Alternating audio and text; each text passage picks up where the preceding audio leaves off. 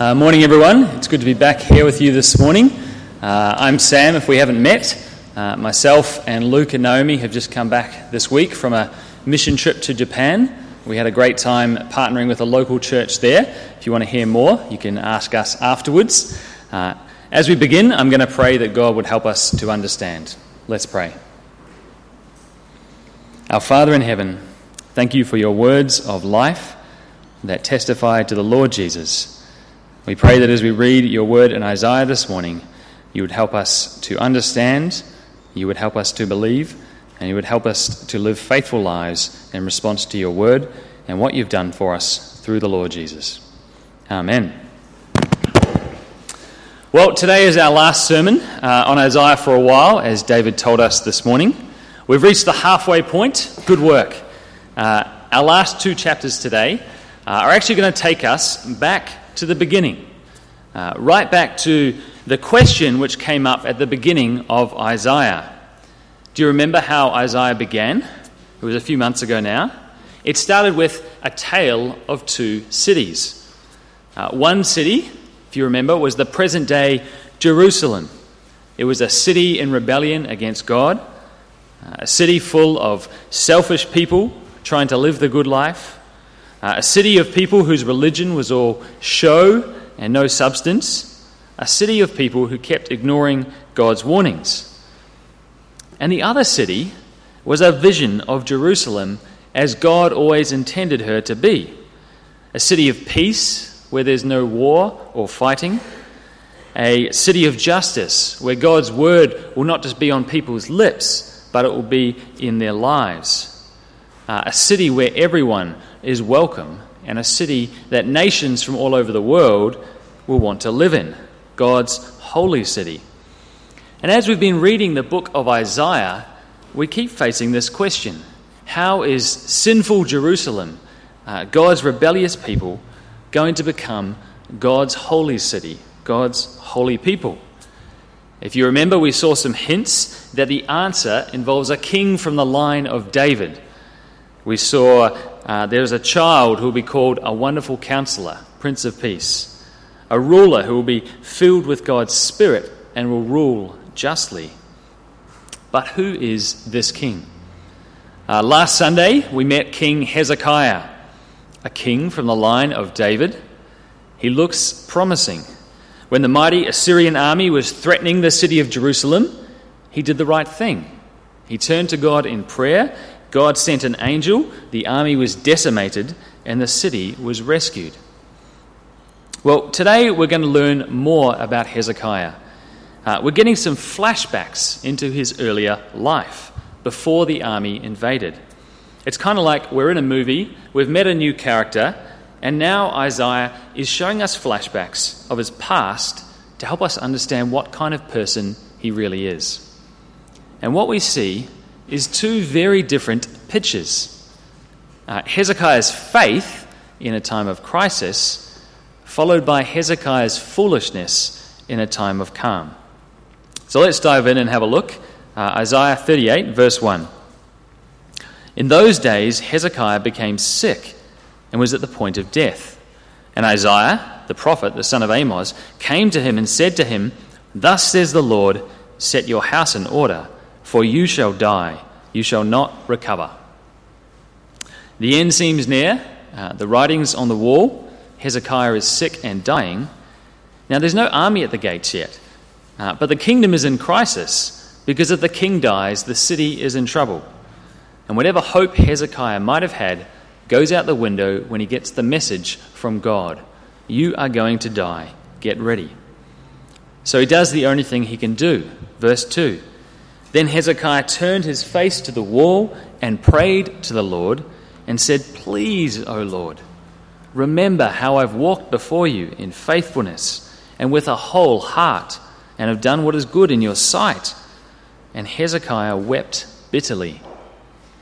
Faced with death, he prays desperately with tears, and suddenly God responds. Uh, verse 4 Then the word of the Lord came to Isaiah Go and say to Hezekiah, Thus says the Lord, the God of David your father, I've heard your prayer. I've seen your tears. I will add 15 years to your life. Isaiah is barely out of the room when God speaks to him and sends him back to Hezekiah with another message. God has heard, he has seen, and he has compassion. He acts to heal and restore Hezekiah. Now, later on in verse 21, we learn that the way God chose to heal Hezekiah was through medical procedure. Uh, Hezekiah was told to get a bunch of figs, mush them together, and strap them onto his wound. Now, this sounds a little weird. I don't recommend you try it at home. This is not a secret Bible home remedy. Uh, this is the way you tried to heal infections before the days of antibiotics. You got a mixture and you left it on the wound to help draw out the toxins. It's a good reminder for us that God's healing power and medicine are not two separate things. Uh, God often works through ordinary means. Well, let's read on because God does more than Hezekiah asked. He also promises to give Jerusalem relief. Verse 6 I will deliver you and this city out of the hand of the king of Assyria and will defend this city. This shall be the sign to you from the Lord that the Lord will do this thing that he has promised.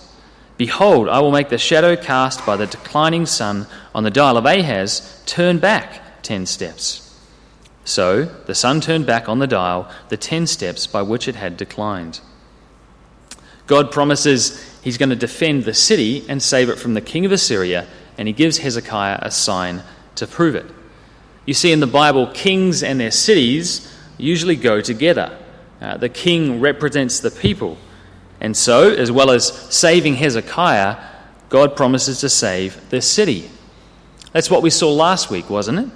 Uh, the Assyrian army was at the gates. God smashed the army and sent them running, just as he had promised to here. Now, how does Hezekiah respond uh, to all of this, God's amazing work? He's so happy that he writes a poem. Have you ever woken up one morning and thought, man, I'm so happy I could write a poem? Uh, I haven't, and that's a good thing because any poem I write would be very awkward. But Hezekiah can't help himself. God has saved him, brought him back from death, and he wants to sing about it. Uh, look in verse 20 at how his poem ends. Verse 20 The Lord will save me, and we will play my music on stringed instruments all the days of our lives at the house of the Lord. Our, our flashback ends with Hezekiah healthy and happy. His faith is in the right place. Uh, but I think the point of this chapter is not meant to be Hezekiah's faith, but actually God's faithfulness. And I think there's a lesson for us here about prayer. Uh, have you ever felt like God is distant? Have you ever wondered whether God is listening to your prayers? Uh, whether your prayers can actually bring about change? In the world. This episode in Hezekiah's life uh, is showing us that God is not distant, that he does listen when his people pray. Uh, when we cry out in grief and sorrow, God sees our tears and he acts in response to our prayers. He is faithful. Isn't that a wonderful encouragement to pray? Uh, when you kneel in your room at home and pray, the living God is listening and watching. Now, He may not always answer our prayers how we would like Him to or when we would like Him to. But we see this morning that He always hears them. So, things are looking good for Hezekiah, uh, but there's a warning note as well, isn't there? Because Hezekiah is only given 15 more years. The relief is temporary, he's still going to die. What will happen when he dies? What will the fate of Jerusalem be? Well, let's look at chapter 39, the next flashback, and see Hezekiah's foolishness. Verse 1 At that time, Merodach Baladan, the son of Baladan, king of Babylon, sent envoys with letters and a present to Hezekiah, for he heard that he'd been sick and had recovered. This flashback begins sometime after Hezekiah has recovered from his sickness. The crisis is over. Now we're in a time of calm. And we meet some diplomatic messengers from this far off kingdom called Babylon. Now remember, at this time in history, Babylon was still small. Uh, Assyria was the big bully in the region. And that's probably why the king of Babylon has sent these messengers with gifts and flattery for Hezekiah. He wants to make some sort of alliance. And look at how Hezekiah responds. Verse 2 And Hezekiah welcomed them gladly. He showed them his treasure house, the silver, the gold, the spices, his precious oil, the whole armory, all that was found in his storehouses. There was nothing in his house or in all his realm that Hezekiah did not show them. Good old Hezekiah is very excited. These messengers have come from faraway Babylon to visit little old Jerusalem. It's a bit like New Zealand whenever we have foreign visitors. We're so glad they've come all this way to see us, we always put out the red carpet. That's what Hezekiah is doing. He's giving them a personal tour, showing off his kingdom. But notice what he doesn't do. there's no praise for the God who has just healed him and brought him back from death. No poems or songs, no invitations for Isaiah to uh, God's prophet to come and join the discussion. Instead of glorifying God to these foreigners, Hezekiah shows off his own glory. Instead of seeking God's guidance through Isaiah, Hezekiah has his own private discussions. What did Hezekiah and these messengers from Babylon talk about exactly? The weather, price of pistachios, the camel trip on the way over. We don't know. But when God sends Isaiah to question him, Hezekiah gets a little bit defensive. Verse 3 Then Isaiah the prophet came to King Hezekiah and said to him, What did these men say? And from where did they come to you? Hezekiah said, uh, They've come to me from a faraway country, from Babylon. Isaiah says, What have they seen in your house? Hezekiah answered, uh, They've seen all that is in my house. There's nothing in my storehouses I didn't show them. Notice how Hezekiah dodges the question. Uh, have you ever seen a guilty child who's just been caught and they've been asked, What are you doing? Uh, they know they're in trouble, but they know they're not meant to lie, so they go silent and try to avoid the question. That's what Hezekiah is doing when he's asked about his discussion. You see, despite God's promises to defend Jerusalem, despite God bringing Hezekiah back from death, now that his time of crisis is over and life is calm, he's being foolish. He's put God to the side, he's trying to make his own alliances, and Isaiah has some bad news for him. Verse 5 Then Isaiah said to Hezekiah, Hear the word of the Lord of hosts. Behold, the days are coming when all that is in your house and that which your fathers have stored up till this day shall be carried to Babylon. Nothing shall be left, says the Lord. And some of your own sons who will come from you, whom you will father, will be taken away, and they shall be eunuchs in the palace of the king of Babylon. The days are coming, Isaiah says, when Jerusalem will be captured by these people that you're trying to buddy up with. The city will be ransacked, and some of your family will be taken into exile as prisoners. The relief is only temporary. Now, how does uh, the great Hezekiah, the man of faith, respond to this terrible news? Does he turn his face to the wall again and weep for his city and his children? Does he organize an emergency prayer meeting? Does he do anything? Look at verse 8. Then Hezekiah said to Isaiah, The word of the Lord that you have spoken is good. For he thought, There will be peace and security in my days. What a hopeless king. Uh, what a selfish king. When his own life was on the line, he wept and he cried and he prayed, Please save me.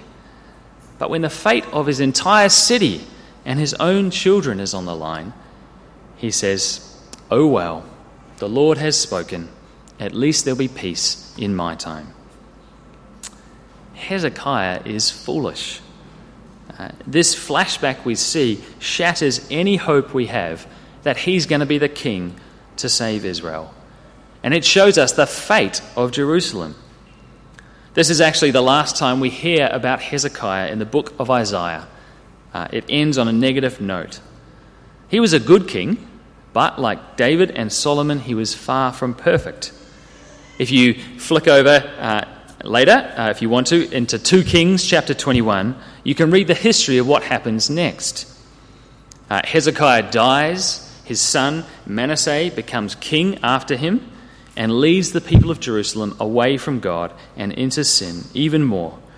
Uh, eventually, more than a hundred years after Hezekiah's death, one of his great grandsons is on the throne, and the army of Babylon invades. Jerusalem is destroyed, the treasures are taken, and the people are taken into exile, just as God promises here in Isaiah. Hezekiah is foolish. But do you think we sometimes act like Hezekiah today? That is, do we trust God in times of crisis, but as soon as life is calm again, forget about Him and live our own way? Uh, I think I often fall into this pattern. Last week, uh, Hank challenged us that if we believe in the living God, it must shape the way we live, especially in times of crisis. But our belief in God shouldn't stop when the crisis is over. When life seems calm and peaceful, it's tempting to think that we're in control. Uh, when uh, life is calm, it's tempting to make our own decisions without bringing them to God in prayer. It's tempting to live for our own happiness and not for the good of others. And it's tempting to forget that God's final judgment is still coming. Because when life is good and the world is calm, the idea of God's judgment seems so far away, doesn't it? Maybe we slip into the same kind of thinking as Hezekiah. Surely there will be peace and security in my lifetime. Surely God's judgment is still far off. Uh, friends, let's keep reminding ourselves as we meet together of Jesus' return. It's the hope we have, the day when Jesus will return in glory. It will mean salvation for us, but judgment for the world. And do you remember what Jesus said about when this will happen? Suddenly, unexpectedly, without warning. Maybe this year, next year, we don't know. And that's why we're going door knocking this afternoon in our community. We want to invite our neighbours to come and hear the good news about Jesus because it's urgent.